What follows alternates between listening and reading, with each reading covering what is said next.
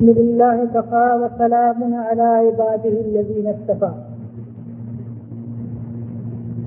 आज हम आपको ये बताते हैं कि मानव जाति के पैगंबरी का सिलसिला किस प्रकार आरंभ हुआ और किस प्रकार उन्नति करते करते एक अंतिम और सबसे बड़े पैगंबर पर समाप्त हुआ आपने सुना होगा कि ईश्वर ने सबसे पहले एक मनुष्य को पैदा किया फिर उसी मनुष्य से उसका जोड़ा पैदा किया और उस जोड़े की नस्ल चलाई, जो अंतरिक्ष शताब्दियों में फैलते फैलते संपूर्ण भूतल पर छा गई, पूरे ज़मीन पर छा गई। संसार में जितने भी मनुष्य भी पैदा हुए हैं वे सब उसी एक जोड़े की संतान है। समस्त जातियों के धार्मिक और ऐतिहासिक उल्लेख इससे सहमत है कि मानव जाति का आरंभ एक ही मनुष्य से हुआ है। विज्ञान की खोजों से भी यह सिद्ध नहीं हुआ कि भूमंडल के विभिन्न भागों में अलग अलग मनुष्य बनाए गए थे।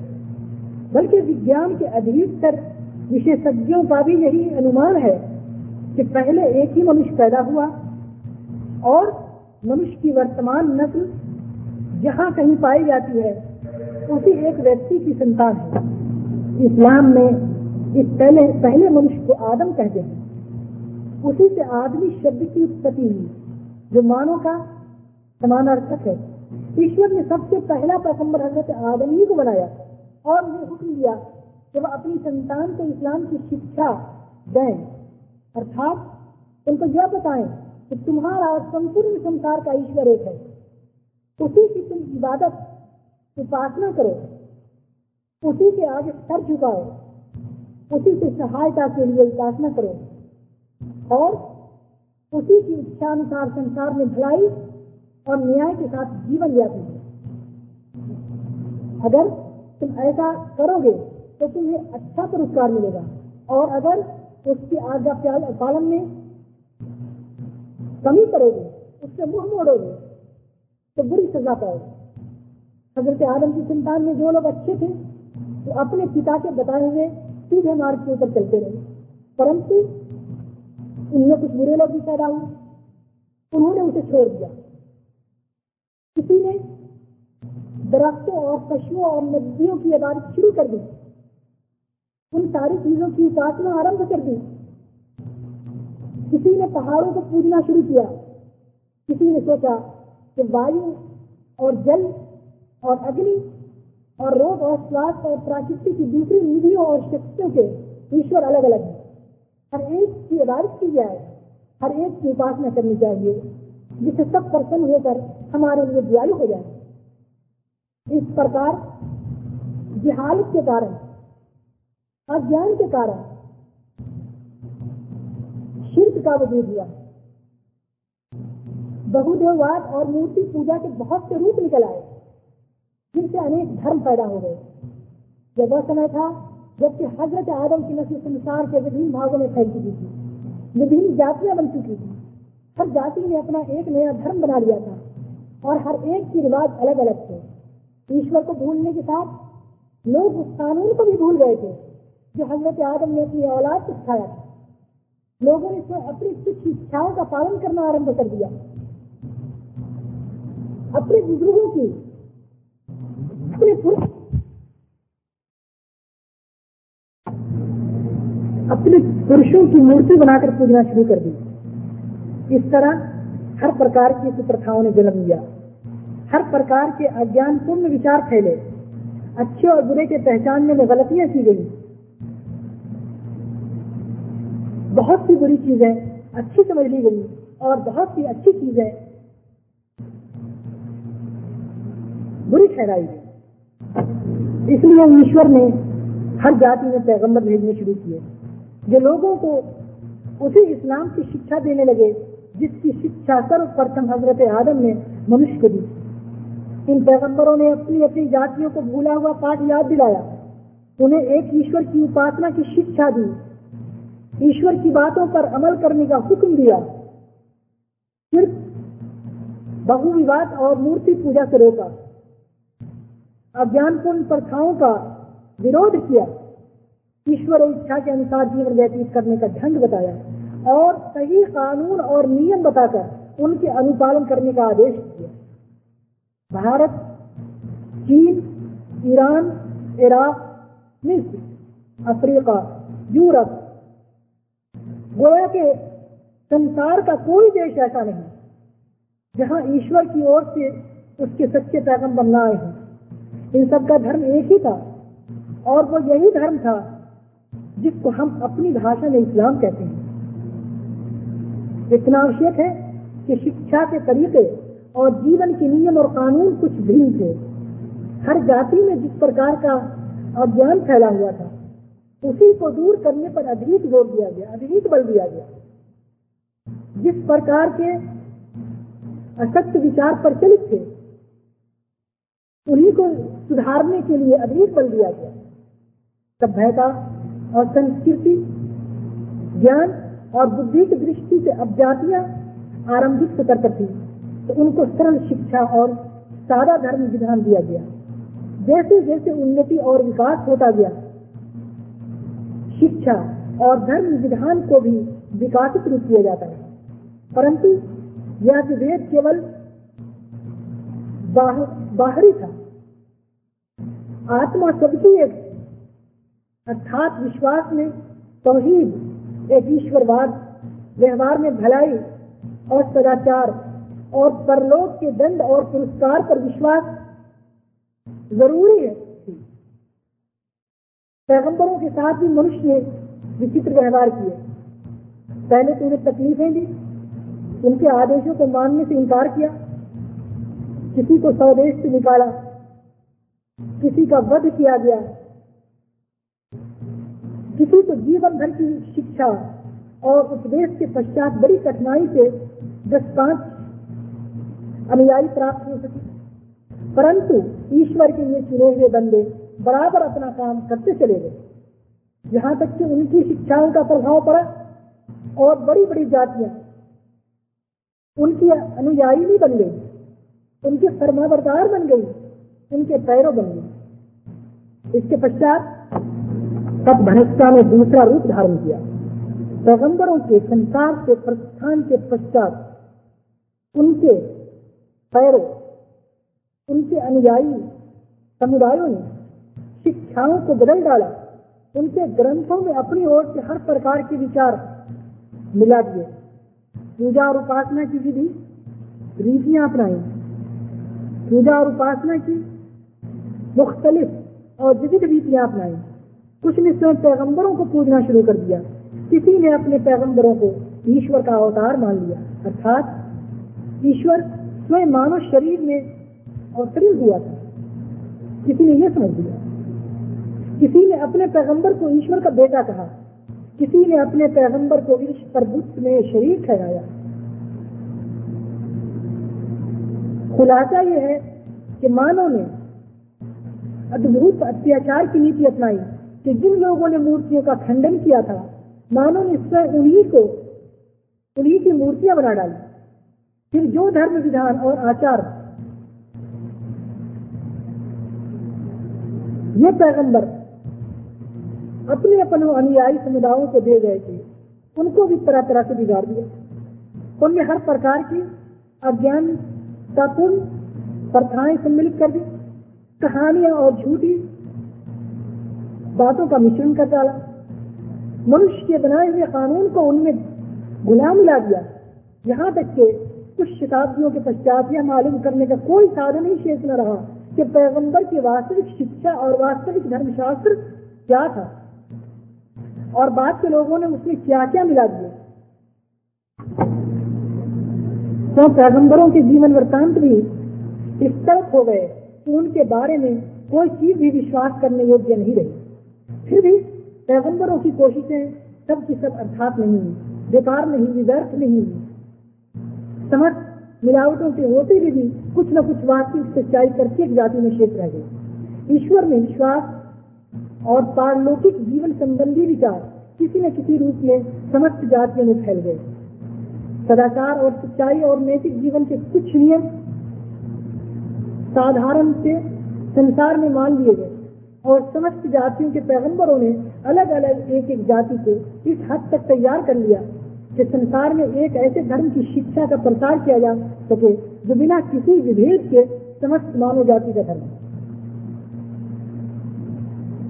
हमने बताया है कि आरंभ में हर जाति में अलग अलग पैगंबर आते थे और उनकी शिक्षाएँ उनकी जाति तक ही सीमित रहती इसका कारण यह था कि उस समय समस्त जातियाँ एक दूसरे से अलग थी।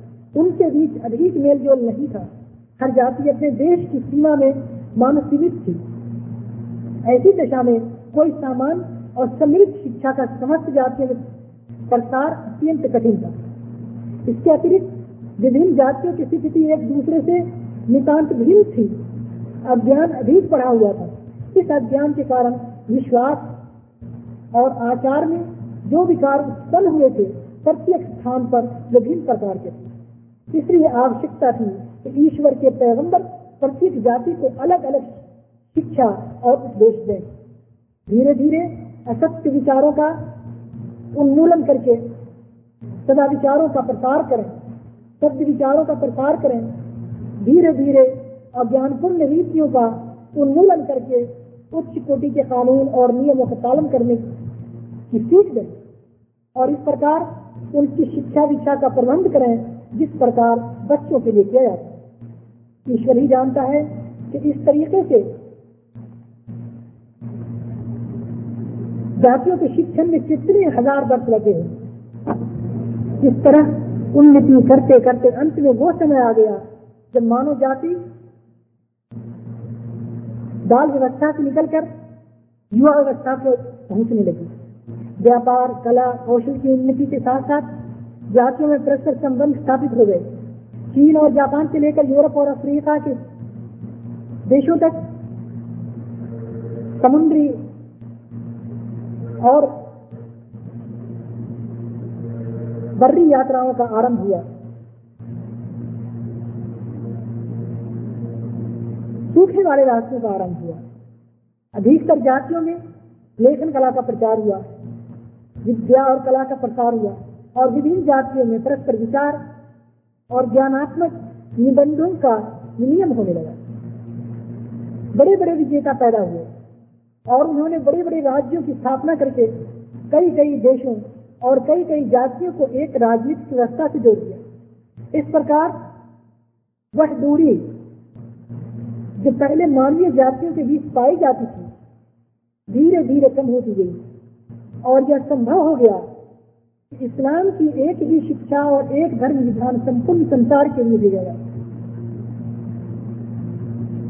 अब के ढाई हज़ार वर्ष पहले, मानव की अवस्था इस सीमा तक उन्नति कर चुकी थी कि मानव वो स्वयं ही एक सम्मिलित धर्म की मांग कर रहा था बौद्ध मत अगरचे कोई पूर्ण धर्म नहीं था, और उसमें केवल कुछ नैतिक नियम ही थे परंतु भारत से निकलकर वह एक ओर जापान और मंगोलिया तक तो दूसरी ओर अफ़गानिस्तान और बुखारा तक फैल गया। और उसका प्रचार करने वाले दूर दूर देशों तक जा पहुँचे। उसके कुछ ही शताब्दियों के पश्चात ईसाई धर्म पैदा हुआ। अगरचे हज़रत ईसा इस्लाम यानी उन पर ईश्वर की अपार कृपा हो, इस्लाम की शिक्षा लेकर आए थे। परंतु उनके पीछे ईसाइयत क्रिश्चियनिटी के नाम से एक दोषयुक्त एवं अपूर्ण धर्म गढ़ लिया गया। और ईसाइयों ने इस धर्म को अफ्रीका और यूरोप के दूरवर्ती देशों में फैला दिया। ये घटना बता रही है कि उस समय संसार एक सामान्य मान्य धर्म की मांग कर रहा था। और इसके लिए यहाँ तक तैयार हो गया था कि जब उसे कोई पूर्ण और सत्य धर्म न मिला तो उसने कच्चे और अपूर्ण धर्मों को ही मानवीय जातियों में फैलाना आरंभ कर दिया।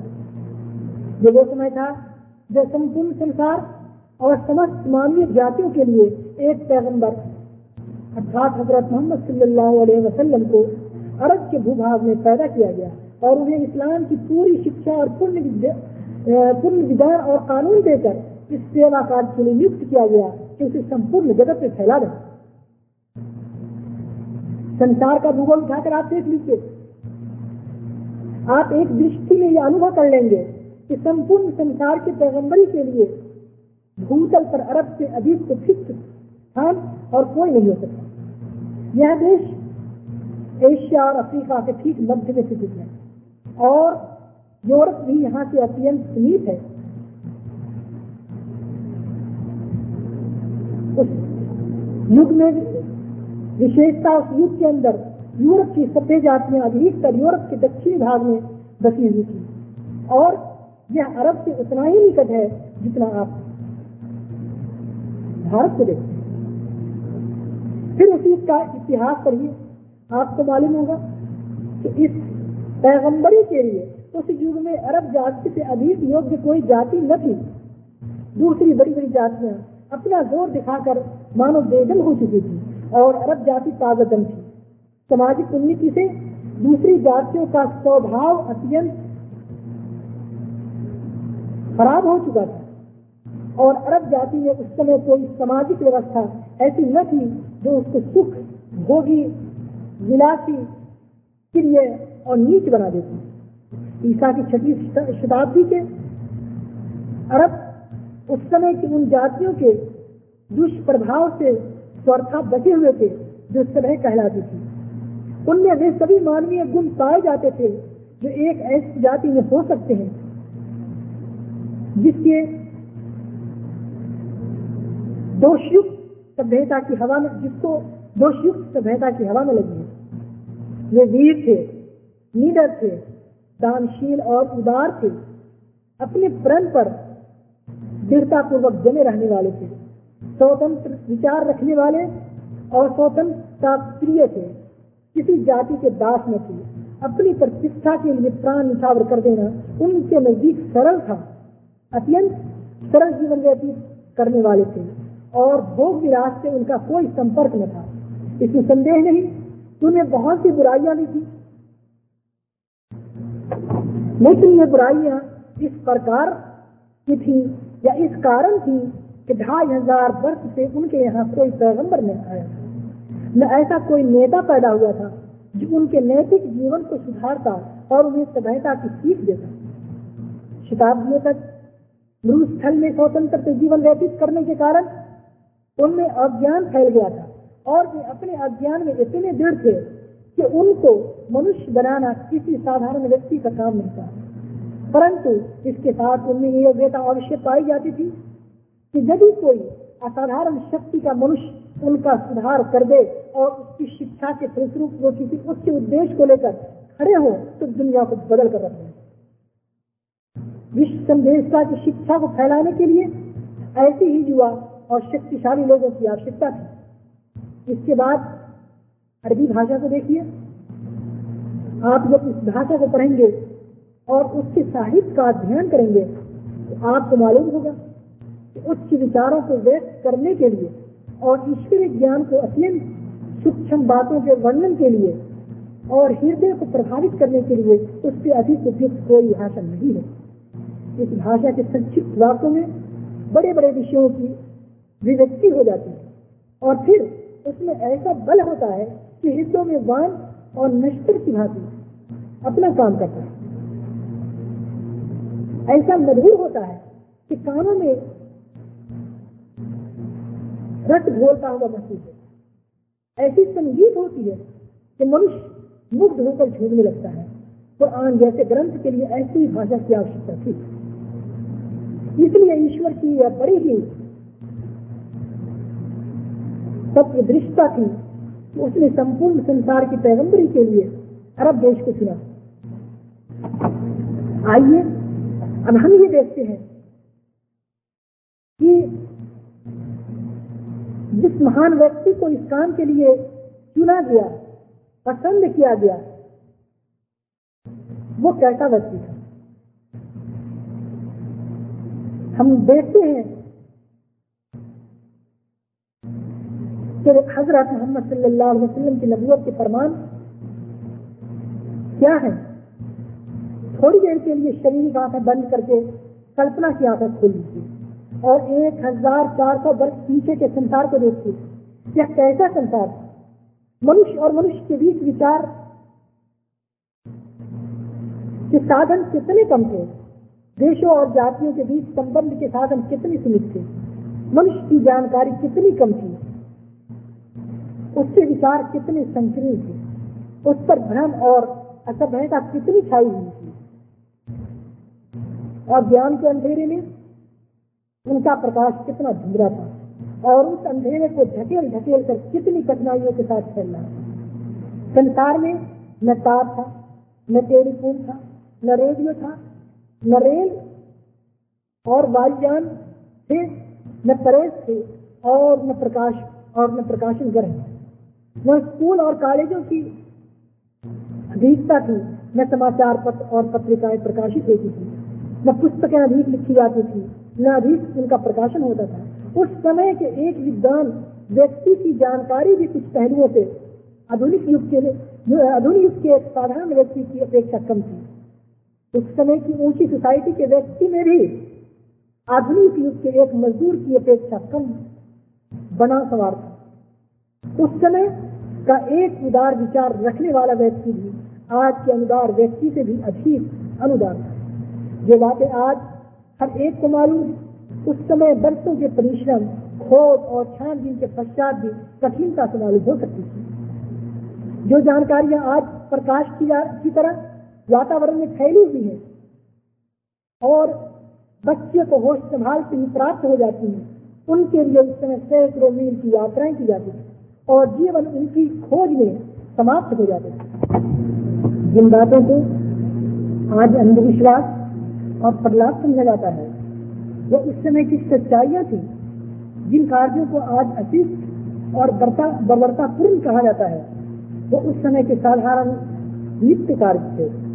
जिन रीतियों से आज मनुष्य का हृदय घृणा करता है, वो उस समय की नैतिकता में केवल उचित ही नहीं समझी जाती थी, बल्कि कोई व्यक्ति ये सोच भी नहीं सकता था कि उनके विरुद्ध भी कोई तरीका हो सकता है। मनुष्य की विलक्षण इतनी बड़ी हुई थी कि वह किसी चीज़ में उस समय तक कोई सच्चाई, कोई महानता, कोई पवित्रता मान ही नहीं सकता था, जब तक कि वो अप्राकृतिक और अलौकिक न हो, असंभाविक न हो, असाधारण न हो। यहाँ तक कि मनुष्य स्वयं अपने आप को इतना हीन समझता था कि किसी मनुष्य का ईश्वर तक पहुँचा हुआ होना और ईश्वर तक किसी पहुँचे हुए व्यक्ति का मनुष्य होना, उसकी कल्पना के बाहर किसी समझी जाती थी। इस अंधकार में युग में धरती का एक कोना ऐसा भी था जहाँ अंधकार का प्रभुत्व और भी अधिक बढ़ा हुआ था। जो देश उस समय की सभ्यता की कसौटी के अनुसार सभ्य थे। उनके बीच अरब देश सबसे अलग थलग पड़ा हुआ था। उसके पड़ोस में ईरान, रूस और मिस्र देश वगैरह थे। विद्या कला और सभ्यता और संस्कृति का कुछ प्रकाश पाया जाता था। परंतु रेत के बड़े बड़े समुद्रों ने अरब को उनसे अलग कर रखा था। अरब सौदागर ऊंटों पर महीनों चलकर उन देशों में व्यापार के लिए जाते। और केवल माल का आदान प्रदान करके लौट आते थे। ज्ञान और सभ्यता का कोई प्रकाश उनके साथ नहीं आता था। उनके देश में न कोई पाठशाला थी, न पुस्तकालय, न लोगों में शिक्षा की चर्चा थी, न विद्या और कलाओं से कोई लगाव था। सारे देश में गिने चुने कुछ लोग थे, जिनको कुछ लिखना पढ़ना आता था, किंतु वो भी इतने नहीं नहीं थे कि उस समय की विद्याओं और कलाओं से परिचित होते थे। उनके पास एक उच्च कोटि की भाषा ज़रूर थी जिसमें ऊँचे विचारों को व्यक्त करने की असाधारण शक्ति थी। उनमें उत्तम साहित्यिक अभिरुचि भी पाई जाती थी, परंतु उनके साहित्य के जो कुछ अवशेष भाग हम तक पहुँचे हैं, उनको देखने से मालूम होता है कि उनकी जानकारी कितनी सीमित थी। सभ्यता एवं संस्कृति की दृष्टि से वो कितने नीचे दर्जे में उन पर अंधविश्वास कितना छाया हुआ था। उनके विचारों, उनकी धारणाओं और उनकी स्वभाव में कितनी अज्ञानता और बर्बरता थी। उनकी नैतिक और कल्पनाएँ कितनी भद्दी थी। यहाँ कोई शासन था, न कोई जाबता न कोई नियम था, न कोई कानून। हर कबीला अपनी जगह स्वतंत्र था और केवल जंगल का कानून का पालन किया जाता था, जिसका, जिस पर वश चलता, उसे मार डालता। और उसके धन और संपत्ति पर अधिकार जमा लेता है। यह बात एक अरब बद्दू व्यक्ति के समझने से बाहर थी कि जो व्यक्ति उसके कबीले का न हो, उसे वो क्यों न मार डाले? और उसके माल को क्यों अपना भी अपने अधिकार में ले ले? नैतिकता, सभ्यता एवं शिष्टता की जो कुछ भी कल्पनाएँ उन लोगों ने की वो अत्यंत तुच्छ और बहुत ही अनगढ़ थी। पवित्र और अपवित्र। कानूनी और गैर कानूनी शिष्ट और की परख से ये लोग बिल्कुल नावाकिफ थे। उनका जीवन अत्यंत मलिन था। उनकी रीतियाँ, उनके व्यवहार बर्बरतापूर्ण थे। जुआ शराब, चोरी, बदमारी, हिंसा और जितनी भी दुनिया की बुराइयाँ हो सकती हैं, उनके अंदर पाई जाती है। यहाँ तक कि वो अपने हाथों से, अपने जीवित संतान को गाड़ देते थे। केवल इस अज्ञानपूर्ण धारण के कारण, इस अज्ञानपूर्ण धारणा के कारण कि कोई उनका दामाद न बने वो अपने बापों के मरने के बाद अपनी सौतेली माओ से विवाह कर लिया करते थे।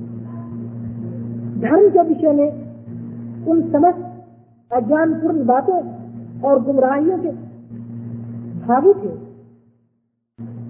जिनमें उस समय का संसार ग्रस्त था। मूर्ति पूजा प्रेत प्रेत पूजा, नक्षत्र पूजा। तात्पर्य यह है कि एक ईश्वर की पूजा के सिवा संसार में जितनी पूजाएँ पाई जाती हैं वे सब उनके अंदर प्रचारित थी प्राचीन नदियों, पैगंबरों और उनकी शिक्षाओं के विषय में कोई यथार्थ ज्ञान उनके पास नहीं था। वो इतना अवश्य जानते थे कि इब्राहिम और इस्माइल उनके बाप हैं, परंतु ये नहीं जानते थे कि इन दोनों बाप बेटे का धर्म क्या था। और किसकी पूजा करते थे? आज और समूह की कथाएँ भी उनके अंदर प्रचलन थी, प्रसिद्ध थी, परंतु उनकी जो कथाएँ अरब के इतिहासकारों ने लिखी हैं, उनको पढ़ जाइए। तभी आपको सालिम और हूद अलैहिस्सलाम की शिक्षाओं की चिन्ह नहीं मिलेगी उनको यहूदी और ईसाइयों के माध्यम से इसराइली रिवायात, इसराइली कहानियाँ पहुँची थी, परंतु वो जैसी कुछ थी। उनका अनुमान करने के लिए केवल एक निगाह उन इसराइली परंपरागत कथाओं पर डाल लीजिए तो मालूम हो जाएगा कि किस तरह की कहानियाँ उनके अंदर फैली हुई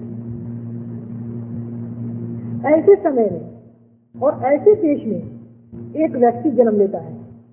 बचपन ही में माँ का पिता और दादा का साया उसकी सत्य उठ जाता है इसलिए इस गई गुजरी अवस्था में एक अरब बच्चे को जो थोड़ी बहुत शिक्षा विक्षा मिल सकती थी, वो भी उन्हें नहीं मिली।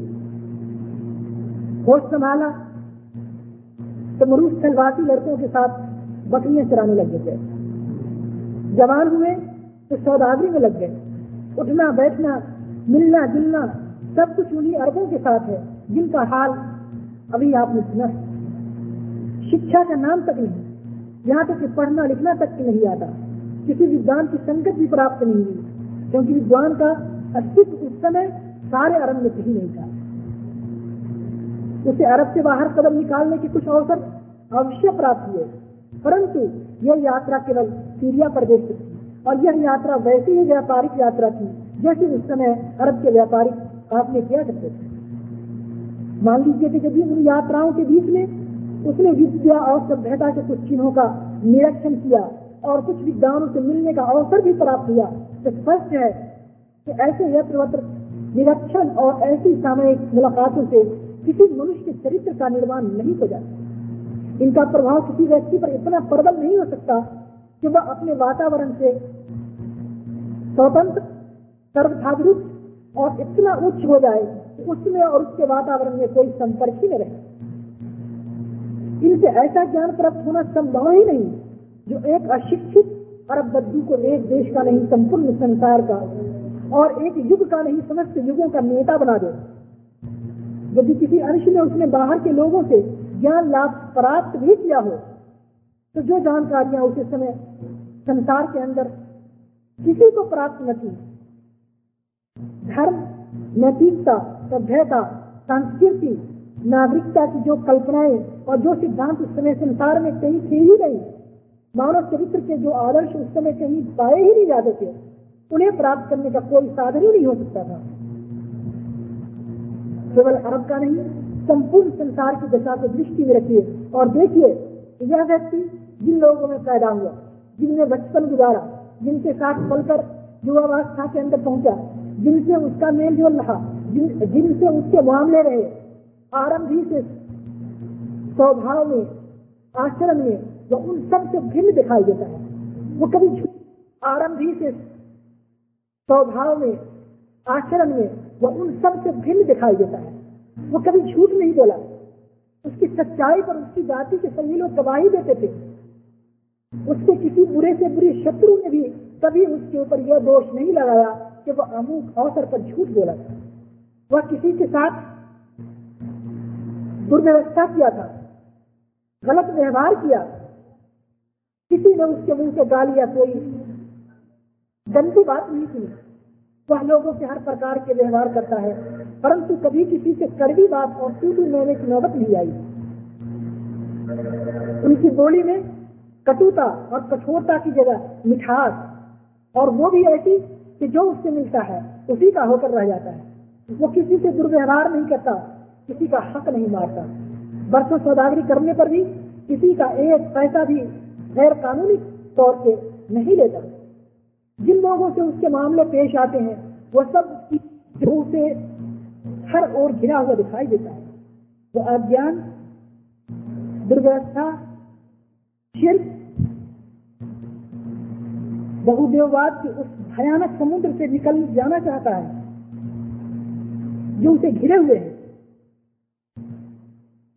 उस वातावरण में कोई चीज़ भी उसको अपनी प्राकृति के अनुकूल दिखाई नहीं पड़ती वह सबसे अलग अलग अलग थलग होकर आबादी से दूर पहाड़ों की संगति में जा जाकर बैठने लगता है। एकांत और शांतिपूर्ण वातावरण में कई कई दिन व्यतीत करने लगता है। रोज रखकर वो अपनी आत्मा और अपने मन, अपनी मस्तिष्क को और अधिक पवित्र और स्वच्छ करता है। सोचता है, विचार करता है, कोई ऐसा प्रकाश ढूंढता है जिससे वो इस चारों ओर फैली हुई अंधकार को दूर कर सके। ऐसी शक्ति प्राप्त करना चाहता है, जिससे इस बिगड़ी हुई दुनिया को तोड़ फोड़ कर रख दे और उसको फिर से संवार दे। अचानक इस स्थिति में एक महान परिवर्तन होता है। सहसा उसके हृदय में वो प्रकाश आ जाता है जो पहले से उसके अंदर नहीं था। अचानक उसके भीतर वो भक्ति भर जाती है, जिससे वो इस समय तक वाकिफ नहीं था। वो गुफा के एकांत से निकल आता है, अपनी जाति वालों के पास आता है। उनसे कहता है कि ये मूर्तियाँ जिनके आगे तुम झुकते हो, ये सब बेकार चीज़ें इन्हें छोड़ दो। कोई मनुष्य, कोई दरख्त, कोई पत्थर, कोई आत्मा और कोई नक्षत्र इस योग्य नहीं है कि तुम उसके आगे अपना सर झुकाओ और उसकी गंदगी और पूजा करो।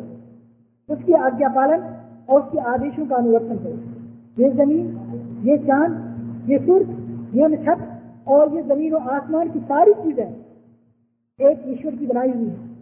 वही तुम्हारा और इन सब का पैदा करने वाला है, वही रोजी देने वाला है, वही मारने और गिराने वाला है, वही तुम्हारी मुसीबतों में काम आने वाला है। सबको छोड़कर उसी की बंदगी करो, सबको छोड़कर उसी का हुक्म मानो और उसी के आगे अपना सर झुकाओ। ये चोरी, ये लूटमार, ये हत्या, ये रक्तपात, ये अन्याय और अत्याचार ये कर्म जो तुम करते हो सब पाप है। इन्हें छोड़ दो। ईश्वर को ये प्रिय नहीं है। सच बोलो, न्याय करो। न किसी की जान लो, न किसी का माल छीनो। जो कुछ लो, हक के साथ लो। जो कुछ दो, हक के साथ दो। तुम सब मनुष्य हो। मनुष्य और मनुष्य सब बराबर है। न कोई नीच है, न कोई ऊंच। कोई सम्मान का पदक लेकर दुनिया में नहीं आया। बड़ाई और श्रेष्ठता वंश और खानदान में नहीं। केवल ईश्वर पूजा और सदाचार और पवित्रता के अंदर है। जो ईश्वर से डरता है, नेक और शुद्ध है, वही उत्तम श्रेणी का मनुष्य है। और जिसके अंदर ये बातें नहीं, वो कुछ भी नहीं। मरने के बाद तुम सब अपने ईश्वर के पास जाओगे, तुमसे प्रत्येक व्यक्ति हर शख्स अपने कर्मों के लिए ईश्वर के सामने उत्तरदायी है। उस ईश्वर के सामने जो सब कुछ देखता और जानता है तुम कोई चीज़ उससे नहीं छिपा सकते। तुम्हारे जीवन का कर्म पत्र उसके सामने बिना किसी कमी देशी के पेश होगा और उसी कर्म पत्र के अनुसार वह तुम्हारे परिणाम का निर्णय करेगा। उस सच्चे न्यायी के यहाँ न कोई सिफारिश चलेगी, न रिश्वत चलेगी, न किसी का वंश पूछा जाएगा, न खानदान पूछा जाएगा। यहाँ केवल ईमान और सत्य कर्म की पूछोगी जिसके पास यह सामग्री होगी, वह जन्नत में प्रवेश पाएगा। और जिसके पास इनमें से कुछ भी नहीं होगा, वो विफल होकर नर्क के अंदर डाला जाए। ये था वो संदेश जिसे लेकर वो गुफा से निकला। ज्ञानहीन जाति वाले उसके शत्रु हो गए। उन्हें गालियाँ देने लगे, पत्थर मारने लगे। एक दिन, दो दिन, तीन दिन नहीं, इकट्ठे तेरह वर्ष तक उसके ऊपर घोर समत्याचार करने किया। यहाँ तक कि उसे जन्मभूमि से निकाल बाहर करते हैं। और फिर निकालने के ऊपर भी दम नहीं देते। जहाँ जाकर वो शरण लेता है, वहाँ भी उसे हर तरह से सताते हैं। सारे अरब को उसके विरुद्ध उभारते हैं और पूरे आठ वर्ष तक उसके विरुद्ध लड़ाई खाने रखते हैं। वह इन सब तकलीफों को सहता है, परंतु अपनी बात से नहीं डलता जो उसकी जाति के लोग शत्रु क्यों हो गए, सोचिए। क्या धर्म? और मुल्क का झगड़ा था? क्या खून का कोई दावा था? क्या वह उनसे दुनिया की कोई चीज़ भी मांग रहा था? नहीं। सारी शत्रुता केवल इसलिए थी कि वह एक ईश्वर की बंदगी और शुभ कर्म की शिक्षा क्यों देता है? मूर्ति पूजा और शिव और गलत विचार गलत विचारों का के खिलाफ क्यों प्रचार करता है? पुजारियों और पुरोहितों की पेशवाई पर चोट क्यों लगाता है? सरदारों के सरदारों के पाखंड को क्यों तोड़ता है? मनुष्य और मनुष्य के बीच से ऊंच नीच का भेदभाव क्यों मिटाना चाहता है? गोत्र और खानदान जात पात संबंधी पक्षपात को अज्ञान क्यों ठहराता है? ये सब ये सब क्यों है? सदियों से समाज की जो व्यवस्था चली आ रही थी। शताब्दियों से जो प्रचलन था, उसे क्यों तोड़ना चाहता है? उसकी जाति वाले कहते हैं कि ये बात जो तू कह रहा है, ये सब रीति और जाति संसार के विरुद्ध है, तू उनको छोड़ दे, नहीं तो हम तेरे जीवित रहना दुर्लभ कर देंगे, दूभर कर देंगे। अच्छा तो इस वक्त ने ये तकलीफें क्यों उठाई? आप सोचिए। जाति वाले उसे अपना सम्राट बना लेने के लिए तैयार थे धन के ढेर उसके चरणों में डालने के लिए तैयार थे। शर्त ये थी कि वह अपनी शिक्षा को छोड़ दे। परंतु उसने इन सबको ठुकरा दिया और अपनी शिक्षा के लिए पत्थर खाना और अत्याचार सहना स्वीकार कर लिया। ये आखिर क्यों? क्या लोगों के ईश्ववादी और सदाचारी बन जाने में उसका कोई व्यक्तिगत लाभ था? क्या कोई ऐसा लाभ था जिसके मुकाबले में राज और सरदारी एवं धन और सुख के सारे लोग को सारे लोग का कोई महत्व न था? क्या कोई ऐसा लाभ था जिसके लिए एक मनुष्य कठिन से कठिन शारीरिक और मानसिक यात्राओं में ग्रस्त रहना और पूरे 21 वर्ष तक ग्रस्त रहना भी स्वीकार कर सकता हो? विचार कीजिए और कीजिए, सोचिए। क्या त्याग और मानव जाति के प्रति सहानुभूति सहानुभूति के इससे भी ऊँचे किसी दर्जे की कल्पना आप कर सकते हैं? कोई व्यक्ति अपने लाभ के लिए नहीं, दूसरे के भले के, दूसरे के भले के लिए इस तरह की तकलीफें उठा सकता है। जिनकी भलाई और कल्याण के लिए वह कोशिश करता है। वही उसको पत्थरे मारे, गालियाँ दें, घर से बेघर करें और प्रदेश में भी उसका पीछा न छोड़े। और इन सब बातों पर भी वो उनका भला चाहने से बात नहीं आता फिर देखिए, क्या कोई झूठा व्यक्ति किसी निर्मल बात के पीछे ऐसी दुखों को सहन कर सकता है? क्या कोई तीर चुपके लड़ाने वाला व्यक्ति अटकल और अनुमान से कोई बात कहकर उस पर इतना जम सकता है कि मुसीबतों के पहाड़ उसके ऊपर तोड़े जाए, ज़मीन उसके ऊपर तंग कर दी जाए मुसीबतें उसके ऊपर सिलसिलेवार चली जाए पूरा देश उसके विरुद्ध खड़ा हो। बड़ी बड़ी सेनाएँ उसके ऊपर उमड़ कर आए। परंतु वो अपनी बात से सिल भर भी हटने के लिए तैयार नहीं। ये दृढ़ता, ये संकल्प, ये जमा तो साक्षी है कि उसको अपनी सच्चाई के ऊपर विश्वास और पूर्ण विश्वास था। यदि उसके मन में लैश मात्र भी संदेह होता तो वो निरंतर 21 वर्ष तक संकटों और कष्टों के तूफानों के अंदर कभी नहीं ठहरे। यह तो उस व्यक्ति के अंदर आई हुई क्रांतिकारी का एक पहलू था। दूसरा पहलू उससे भी ज़्यादा आश्चर्यजनक है। चालीस वर्ष की आयु तक वो एक अरब, साधारण अरबों की इस बीच में किसी ने इस सौदागर को एक भाषण करता और किसी ने उसको ज्ञानकर्ता के रूप में नहीं देखा। किसी ने उसको अध्यात्म और नैतिक दर्शन, कानून, राजनीति और अर्थ और समाज संबंधी समस्याओं के ऊपर बातें करते हुए नहीं देखा। किसी ने उससे ईश्वर, फरिश्तों और आसमानी किताबों और पिछले पैगंबरों, प्राचीन जातियों, कयामत, परलय, परलोक और जीवन मृत्यु के पश्चात नर्क और स्वर्ग के विषय में एक शब्द भी नहीं सुना। उसे पवित्र आचरण शिष्ट व्यवहार और उत्तम चरित्र तो अवश्य प्राप्त।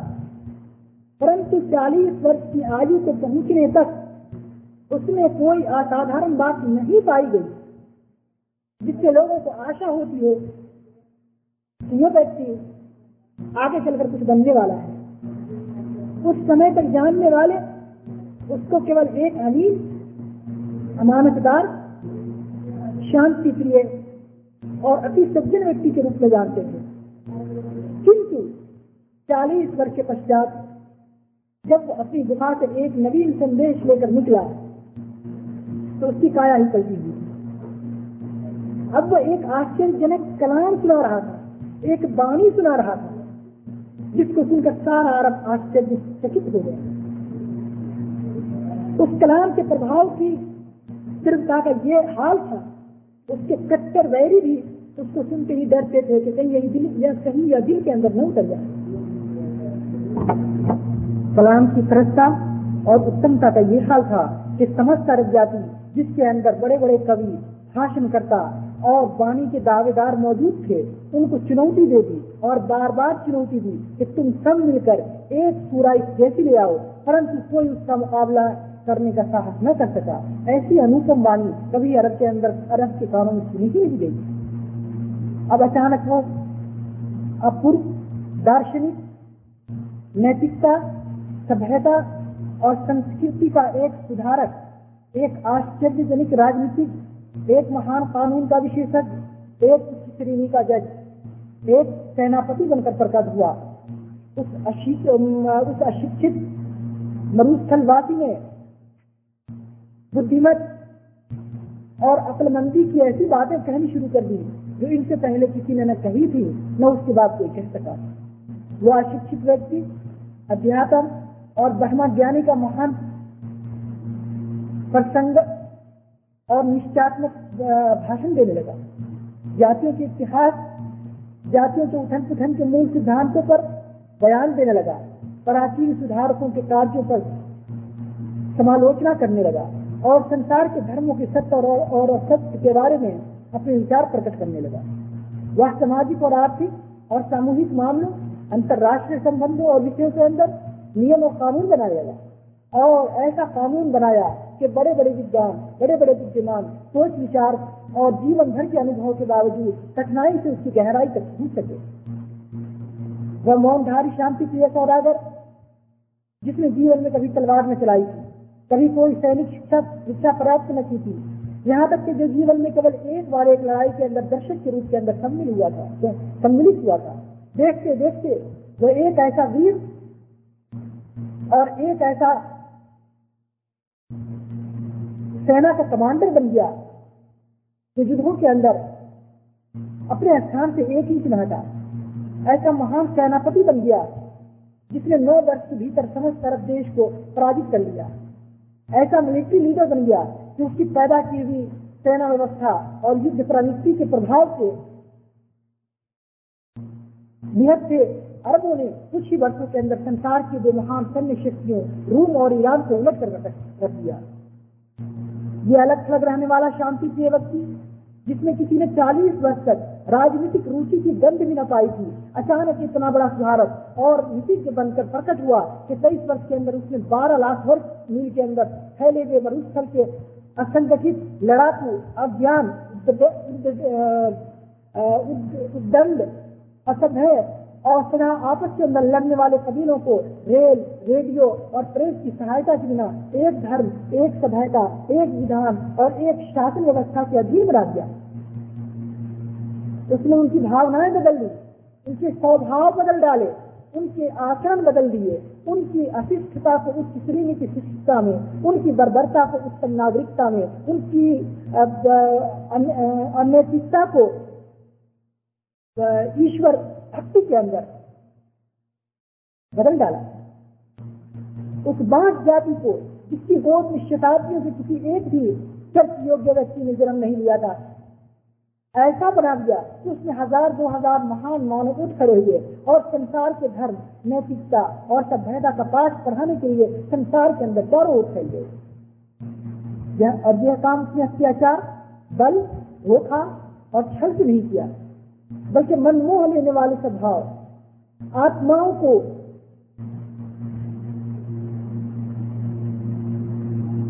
कबूल कर लेने वाली से जनता। और मस्तिष्कों के ऊपर अधिकार जमा लेने वाली शिक्षा से किया। उसने अपने संभाव से, उसने अपने स्वभाव से शत्रुओं को मित्र बना लिया, दया और अनुकंपा से दिलों को मोह लिया। न्याय और इंसाफ के साथ हुकूमत की। हक और सच्चाई से कभी तिल भर न हटा। युद्ध में भी किसी के साथ विश्वासघात नहीं किया। अपने बुरे से बुरे शत्रुओं पर भी अत्याचार नहीं किया। जो उसके खून के प्यासे थे, जिन्होंने उसको पत्थर मारे थे, उसको वतन से निकाला था। उसके विरुद्ध समस्त अरब को खड़ा कर दिया था। यहाँ तक कि जिन्होंने दुश्मनी के दोष में उसके पिता का कलेजा निकाल कर चबा डाला था, उसको उसने विजित करके क्षमा कर दिया। अपने लिए कभी उसने किसी से बदला नहीं लिया। इस सब बातों के साथ उसके आत्म संयम का ये हाल था कि जब देश वहाँ का शासक हो गया, उस समय भी वो जैसा फकीर पहले था, वैसा ही फकीर रहा। फूल के छप्पर में रहता था, चटाई पर सोता था, मोटा जूता पहनता था निर्धनों जैसा भोजन करता था, उपासना कर जाता था रात रात भर अपने ईश्वर की उपासना में खड़ा रहता गरीबों और मुसीबतों के मारों की सेवा करता था। एक मजदूर की तरह काम करने में भी उसने कभी संकोच नहीं किया। अंतिम समय तक उसने राजकीय दम और अमीरी की शान और बड़े आदमी से अहंकार की तनिक की गंध भी नहीं पैदा हुई। जो एक साधारण व्यक्ति की तरफ़ लोगों से मिलता था, उनके दुख दर्द में शरीक होता था, जनता के बीच इस तरह बहता था कि अजनबी व्यक्ति के लिए यह जानना कठिन हो जाता था कि इस सब हमें जाति का नायक, देश का शासक कौन है? इतना महान व्यक्ति होने पर भी छोटे से छोटे आदमी के साथ ऐसा व्यवहार करता था कि मानव उसी जैसा एक मनुष्य जीवन भर के कठिन परिश्रम और प्रयत्न में उसने अपने लिए कुछ भी न छोड़ा, अपना पूरा सरकार अपने समुदाय को प्रदान कर दिया। अपनी अनुयायों पर, अपनी औलाद के लिए कुछ भी हक न रहने दिया यहाँ तक कि अपनी औलाद को जकात लेने के हक से भी वंचित कर दिया, केवल इस तरह से कि कहीं आगे चलकर उसकी औलाद ही को सारी जकात लोग देने में लग जाए अभी इस महान व्यक्ति के चमत्कार समाप्त नहीं है उसकी महानता का ठीक ठीक अनुमान करने के लिए आपको संसार पर सामूहिक रूप से एक दृष्टि डालनी चाहिए। आप देखेंगे कि अरब मरुभूमि का यह अनपढ़ मरुभूमि निवासी जो चौदह सौ बरस पहले उस अंधकार में युग के अंदर पैदा हुआ था। वास्तव में नवीन युग का निर्माता और संपूर्ण संसार का नेता है। वह केवल उनका ही लीडर नहीं, जो उसे लीडर मानते हैं, बल्कि उनका भी लीडर है, जो उसे नहीं मानते, उनका भी लीडर है, जो उनके ऊपर ताने करते हैं। उनका भी लीडर है, जो उसके ऊपर एतराज़ करते हैं। उसको इस बात का बोझ तक नहीं कि जिसके विरुद्ध वो मुँह खोलते हैं, उसका मार्गदर्शन किस प्रकार उनके विचारों और भावनाओं में, उनके जीवन सिद्धांतों और कर्म के नियमों के अंदर और उनके आधुनिक युग की आत्मा के अंदर विलीन हो गए कल्पनाओं से आगे बढ़िए। आपको इस अशिक्षित व्यक्ति की लीडरशिप के व्यवहारिक फल संसार के कानूनों और तरीकों और मामलों के अंदर इस अधिकता से दिख पड़ेंगे कि उनकी गणना कठिन हो जाएगी। नैतिकता सभ्यता शिक्षता और स्वच्छता और पवित्रता के कितने नियम हैं जो उसकी शिक्षा से निकलकर समस्त संसार के अंदर फैल गए थे? सामाजिकता के जो नियम, उसने बनाए थे। उसने संसार को कितना लाभ हुआ और अब तक कितना लाभ उठाया जा रहा है? मानव इतिहास सृष्टि के अंदर इस व्यक्ति का उच्च और महान व्यक्ति इतना उभरा हुआ दिखाई देता है कि आरंभ से लेकर अब तक बड़े बड़े ऐतिहासिक मनुष्य, जिनकी गणना संसार के महान व्यक्तियों में की जाती है, जब उसके मुकाबले मिलाए जाते हैं तो उसके आगे बहुत से दिखाई पड़ते हैं। संसार के महान व्यक्तियों में से कोई भी ऐसा नहीं जिसकी पूर्णता की चमक दमक मानव जीवन के एक दो विभागों से आगे बढ़ सके। कोई धारणाओं और सिद्धांतों का सम्राट है तो कोई किसी और का। परंतु उसे व्यवहारिक शक्ति प्राप्त है कोई कर्म का पुतला है, परंतु सोच विचार में कमज़ोर है। किसी के चमत्कार राजनीतिक से सीमित है, कोई केवल सैन्य से बूझ का जानकारी सैन्य से सैन्य सूझबूझ का जानकारी है। किसी की दृष्टि समाज जीवन के पहलुओं के ऊपर इतनी अधिक गहरी जमी है कि दूसरे पहलू ओझल किसी ने नैतिकता को अपना लिया है तो कोई आर्थिक और राजनीतिक विषय को भुला दिया।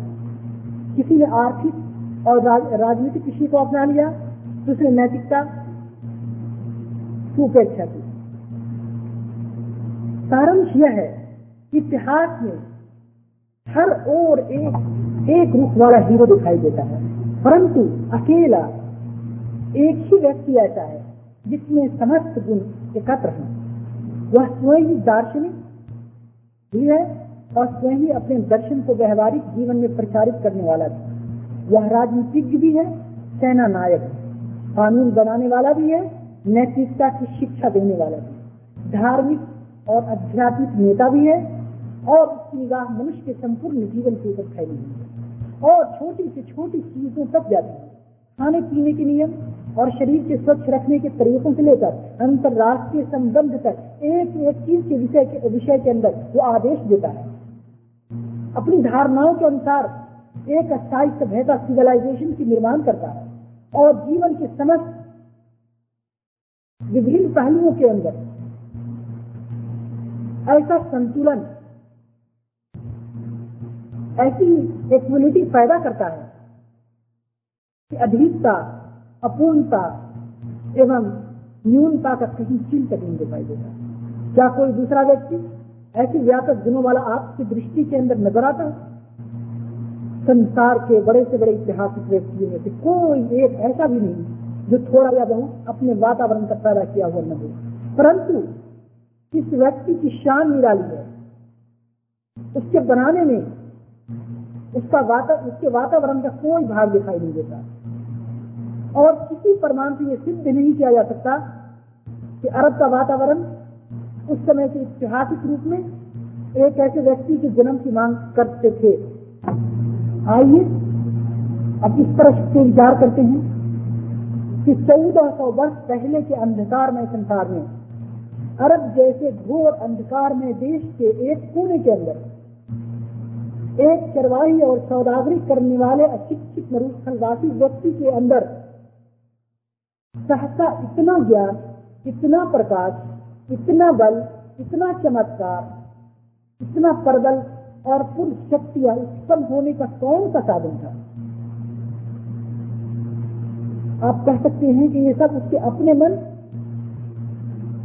और मस्तिष्क की उपस्थित। लेकिन नहीं। ये एक हकीकत है कि यदि वह उसके मन और मस्तिष्क की पैदावार थी तो उसको अपने ईश्वर होने का दावा करना चाहिए और यदि वो ऐसा दावा करता तो वो संसार जिसने राम को ईश्वर बना डाला, जिसने कृष्ण को भगवान कहने में संकोच से काम नहीं लिया, जिसने दुनिया के बेशुमार अच्छे लोगों को अपना देवता बना लिया, जिसने बुद्ध को स्वयं पूजन बना लिया, पूज्य बना लिया जिसने मसीह को स्वयं अपनी इच्छा से खुदा का बेटा बना लिया। जिसने आग पानी और हवा तक को पूछ डाला। वह ऐसे महान कीर्तिमान व्यक्ति को खुदा मान लेने से कभी इनकार न करता। परंतु देखिए, वह स्वयं क्या कह रहा है? बस अपने चमत्कारों और कृष्टियों में से एक का क्रेडिट भी स्वयं नहीं लेता। वो कहता है, मैं एक मनुष्य हूँ। तुम ही जैसा मनुष्य। मेरे पास कुछ भी अपना नहीं सब कुछ ईश्वर का दिया हुआ है और ईश्वर की ओर से है। यह कलाम, जिसके सामने कोई कलाम पेश करने में समस्त मानव जाति असमर्थ है। मेरा कलाम नहीं है। मेरे मस्तिष्क की उपज और मेरे मस्तिष्क की पैदावार नहीं है। इसका शब्द शब्द ईश्वर की ओर से मेरे पास आया है। और इसकी प्रशंसा ईश्वर के लिए ये कार्य जो मैंने किए, ये कानून जो मैंने बनाए, ये सिद्धांत जो मैंने तुम्हें सिखाए, इनमें से कोई चीज़ भी मैंने खुद से नहीं गढ़ी। मैं कुछ भी अपनी योग्यता से पेश करने का सामर्थ्य नहीं रखता। हर हर चीज़ में ईश्वर के मार्गदर्शन डिवाइन गाइडेंस का मोहताज हूँ। उधर से जो संकेत होता है, वही करता हूँ। और वही कहता हूँ। कैसी मानवदारी है और कैसा सत्य है? झूठा व्यक्ति तो बड़ा बनने के लिए दूसरों की ऐसी बातों को क्रेडिट भी अपने सर ले लेता है। उनके बारे में और उन चीज़ों के बारे में जिसको आसानी के साथ मालूम किया जा सकता है, उसको भी वो कह देता है कि ये मेरा है। लेकिन यह व्यक्ति उन कीर्तियों का संबंध भी अपने साथ नहीं जोड़ता, जिनको यदि वो अपनी कीर्ति कहता तो कोई उसे झूठा नहीं समझ सकता। क्योंकि किसी के पास उनके वास्तविकता तक पहुँचने का साधन नहीं। सच्चाई का इससे ज़्यादा स्पष्ट प्रमाण और क्या हो सकता है? उस व्यक्ति से अधिक सच्चार कौन होगा, जिसको एक अत्यंत गुप्त साधन द्वारा ऐसे अनुपम चमत्कार प्राप्त हो और वह बिना किसी संकोच के बता दे कि उसे यह चमत्कार कहाँ से प्राप्त हुआ? बताइए। किस कारण से हम उसे सच्चा न करें? देखिए, यह है हमारे नायक, संपूर्ण संसार संसार के पैगंबर, हज़रत मोहम्मद मुस्तफ़ा सल्लल्लाहु अलैहि वसल्लम। उनकी पैगंबरी का प्रमाण स्वयं उनकी सच्चाई है। उनके महान कार्य, उनका स्वभाव, उनके पवित्र जीवन की घटनाएँ सब इतिहास में सिद्ध हैं।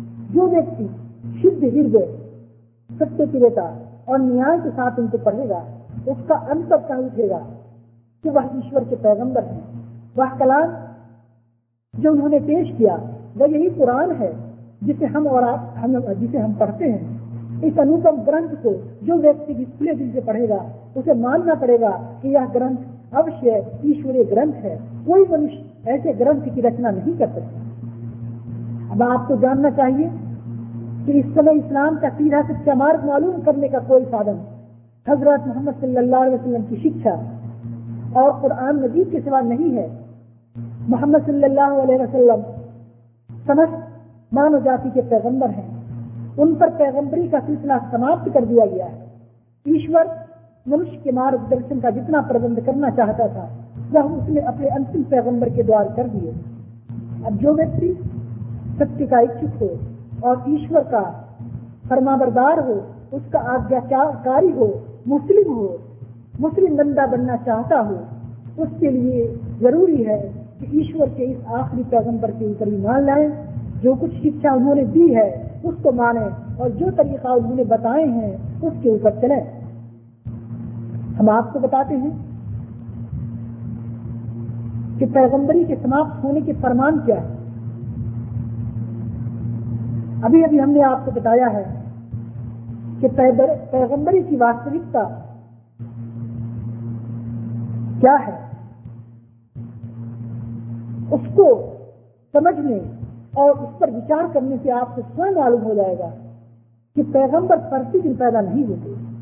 न ये आवश्यक है कि प्रत्येक जाति के लिए हर समय एक पैगंबर हो। पैगंबर का जीवन वास्तव में उसकी शिक्षा और मार्गदर्शन का जीवन। जब तक उसकी शिक्षा और मार्गदर्शन जीवित है, उस समय तक मानो वह समय जीवित पिछले पैगंबर इस ऐसे से जीवित नहीं, क्योंकि जो शिक्षा उन्होंने दी थी, दुनिया ने उसको बदल डाला। जो ग्रंथ वे लाए थे, उनमें से एक भी आज अपने वास्तविक और मूल रूप में उपलब्ध नहीं है। स्वयं उसके मानने वाले भी यह दावा नहीं कर सकते कि हमारे पास, हमारे पैगंबरों के दिए हुए मूल ग्रंथ मौजूद हैं। उन्होंने अपने पैगंबरों के जीवन चरित्र को भी बदल दिया। पिछले पैगंबरों में से एक की भी सही और प्रमाणित जीवन चर्चा आज कहीं नहीं मिलती है। यह भी विश्वास पूर्वक नहीं कहा जा सकता कि वह किस युग में पैदा हुए, कहाँ पैदा हुए, क्या काम उन्होंने किए, किस प्रकार जीवन व्यतीत उन्होंने किया। किन बातों की शिक्षा दी और किन बातों से रोका? यही उनका मरण है। इस हैसियत से वो जीवित नहीं, परंतु मोहम्मद सल्लल्लाहु अलैहि वसल्लम जीवित है, क्योंकि उनकी शिक्षा और मार्गदर्शन जीवित है। जो कुरान उन्होंने दिया था, वह अपने मूल शब्दों के अंदर मौजूद है। उसका एक अक्षर, एक बिंदु, एक मात्रा का भी अंतर नहीं हुआ है। उनकी जीवन चर्चा, उनके वचन, उनके कार्य सबके और चौदह सौ बरस से अधिक समय बीत जाने के पश्चात भी इतिहास में उनका चित्र ऐसा स्पष्ट दिखाई देता है कि मानो हम स्वयं अपने हम स्वयं आपको देख रहे हैं संसार